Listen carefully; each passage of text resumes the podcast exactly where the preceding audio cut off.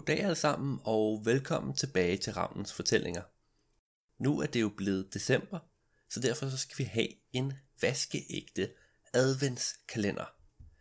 Det vil sige, at der vil komme en historie denne søndag og de næste tre, og så må vi se, hvor den fører hen. Så sæt jer til rette, tag nissehuen på, en varm kop te eller gløk i hånden, og så lyt med. En glædelig tid, del 1 Der var engang i et fjernt rige en enlig mor.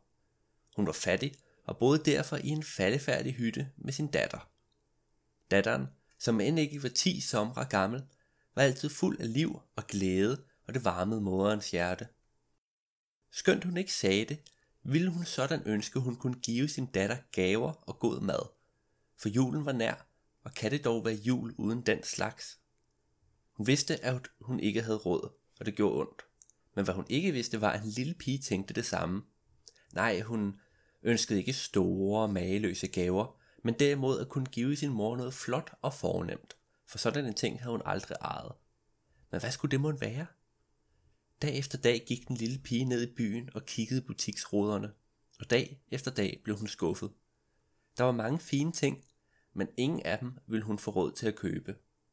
Og dog, for en dag fandt hun det smukkeste tæppe, hun nogensinde havde set. Lige der, bag ruden, lå den i al dens pragt. Det var broderet med de flotteste røde og gule farver, og en lille pige følte sig varmere bare ved at kigge på det. Det ville være en mægtig gave, og se, prisen var ikke særlig høj.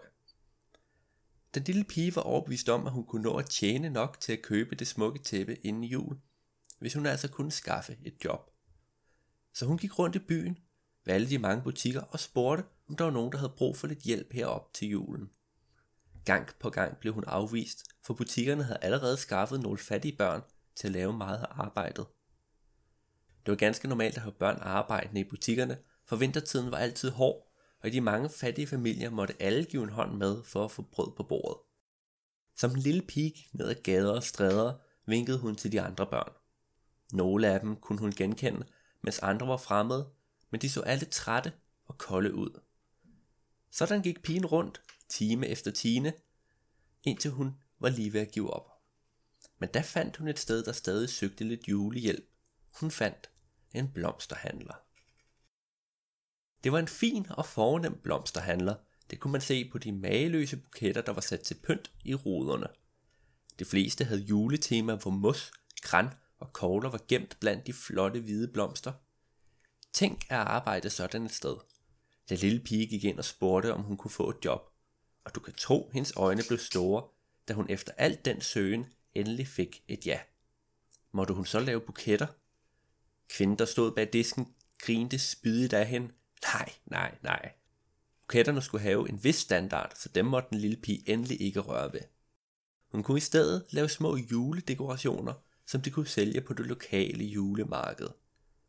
Den lille pige fik et lille forklæde, en plads i hjørnet af butikken med udsigt ind den røde murstensvæg, og en bunke ler, træplader og juleknas. Hun fik at vide, at for hver en dekoration, der blev solgt, ville hun tjene en hel mønt. Det synes pigen lød så mange penge, så hun gik straks i gang med at lave dekorationer. Hun har aldrig lavet den slags før, men hun prøvede ihærdigt og brugte dekorationerne, der hang rundt om i butikken som inspiration. I starten var de ikke særlig kønne. Det var ikke godt nok, sagde pigen til sig selv, for hvis ikke de var smukke, så ville folk nok ikke købe dem. Time efter time sad pigen der og lavede dekorationer, og time efter time blev hun en smule bedre. Allerede den aften, da der var blevet mørkt og blomsterhandlerne skulle lukke, kunne hun mærke, hvor meget øvelse hun havde fået. Hun kom igen tidlig dagen efter og gik straks i gang med at lave flere dekorationer – mens hun sad fordybet i sit arbejde, gik ekspedienten rundt i butikken og lavede buketter, vandede blomster og alt muligt andet. Hun sagde ikke meget, og skønt lille pige var ret sikker på, at kvinden også var ejer af blomsterhandleren, havde hun ikke spurgt, for hun virkede streng, og pigen ville ikke risikere at blive smidt ud. En gang imellem kom der kunder i butikken. De var alle meget fint klædt og købte alt fra blomster til dekorationer med adventslys. Den lille pige kunne ikke lade være med at stige på disse kunder. Hun har aldrig været så tæt på folk, der så så fine ud. De havde alle mulige pelsfrakker, hatte og skinnende sko og støvler, og det betagede hende. Men da ekspedienten opdagede dette, gav hun den lille pige et vredt blik, og så snart kunderne var gået, fik pigen et klask i hovedet. Det er uhøfligt at stige. Har du aldrig lært at opføre dig ordentligt, din skarnsunge? skrabbede ekspedienten. Pigen undskyldte mange gange og lovede, at det ikke ville ske igen. Ekspedienten krydsede armene, kiggede strengt på den lille pige. Hun kunne få lov at beholde arbejdet, så længe det ikke ville gentage sig, og det var pigen nu ganske taknemmelig for. Den lille pige arbejdede hos blomsterhandleren i de næste fire dage, inden det endelig var blevet tid til at sælge juledekorationerne på julemarkedet. Hun havde arbejdet hårdt og lavet næsten 100 dekorationer. De var alle blevet så flotte, at selv den stramme ekspedient måtte give pigen et anerkendende nik. Nu skulle de blot bæres ned til markedet, hvor der var opsat en båd til dem. Forsigtigt blev de smukke juledekorationer læsset i en trillebør, og så gik turen ellers ind i byen. Da de nåede frem, begyndte kvinden at pynte båden med blomster og skilte, og skønt de havde stablet dekorationerne lag på lag i trillebøren, havde de ikke fået dem alle med. Ekspedienten viftede kommanderende med hånden og bad pigen hente resten, hvilket hun lydigt gjorde. Ja, faktisk måtte hun gå frem og tilbage hele tre gange, før de alle var hentet, og så var hun også blevet ganske træt. Der gav ekspedienten hende en kort pause, for båden var alligevel ikke helt klar endnu, og denne pause brugte pigen på at kigge så godt omkring. Julemarkedet var stort, og hun var påpasselig med ikke at fare vild. Blomsterhandlerens båd var i den fine del af markedet, hvor der var boder, der solgte dyre smykker eller julehuer lavet af eksotisk stof. Længere ude mod kanten af markedet var boderne lidt mindre, og hvad de solgte ikke så prægtigt, skønt pigen egentlig synes det var ganske flot alligevel. Men nu synes hun, at det var tid til at komme tilbage til blomsterhandlerens båd, så hun løb flugs tilbage, og det var heldigt, for ekspeditionen havde lige klar gjort båden. Der gik ikke lang tid, før kunderne strømmede til, og så fik pigen travlt. Mens ekspedienten tog imod kunderne og solgte dekorationer, skulle en lille pige pakke dem grundigt ind, så de ikke gik i stykker. De blev omsluttet af papir og pap og forsigtigt lagt i små poser, inden ekspedienten rakte dem til kunderne.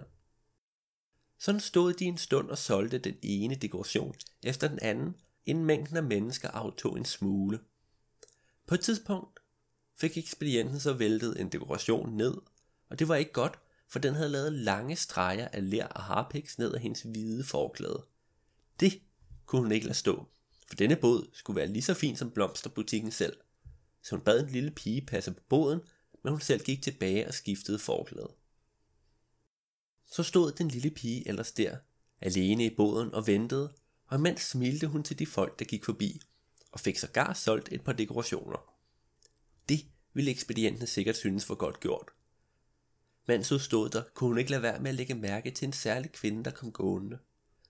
Hun var klædt i varmt tøj, med en stor hætte, der halvt skjulte hendes ansigt.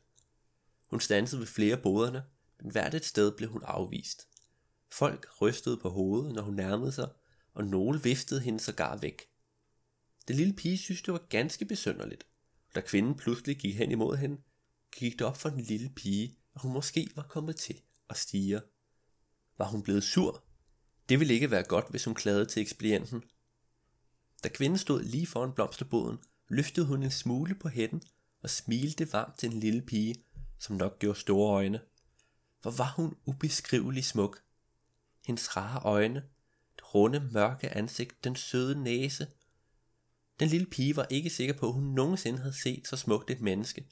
Og et par sekunder stod hun bare der, helt stille og stirrede på kvinden.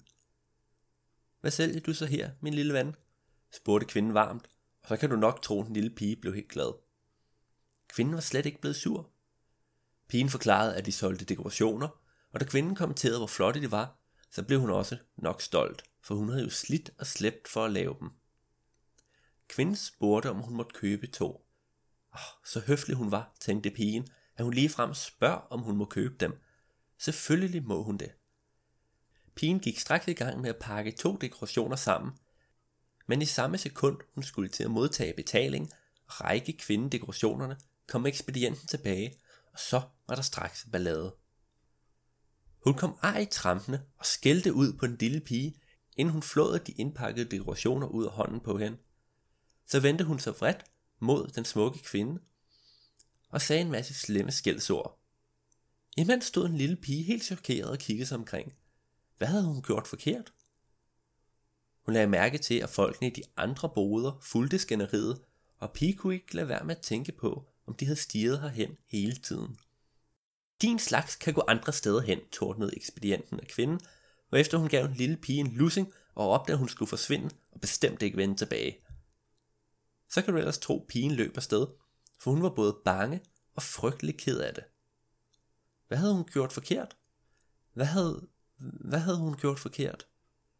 Da hun var nået lidt uden for julemarkedet, brød hun sammen med Krød og stod for en stund og vandede brostenene med sin tårer. Hun stoppede først, da der var en, der lagde sin hånd på hendes skulder. Da hun så op, opdagede hun, at det var en smuk kvinde, der havde fundet hende. Kvinden satte sig på huk ved pigen og tog hendes hænder i sine. Det var tydeligt, at der fra kvindens øjne også var trillet nogle tårer. Undskyld. Undskyld, sagde kvinden stille.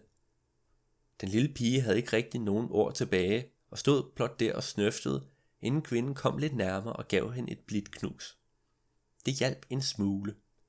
Så takkede den lille pige kvinden for knuset, og begyndte lige så stille at gå hjemad. Hvorfor var det gået så galt? Det var ikke retfærdigt, at hun havde arbejdet så hårdt. Hun tænkte for sig selv, at det hele også kunne være lige meget.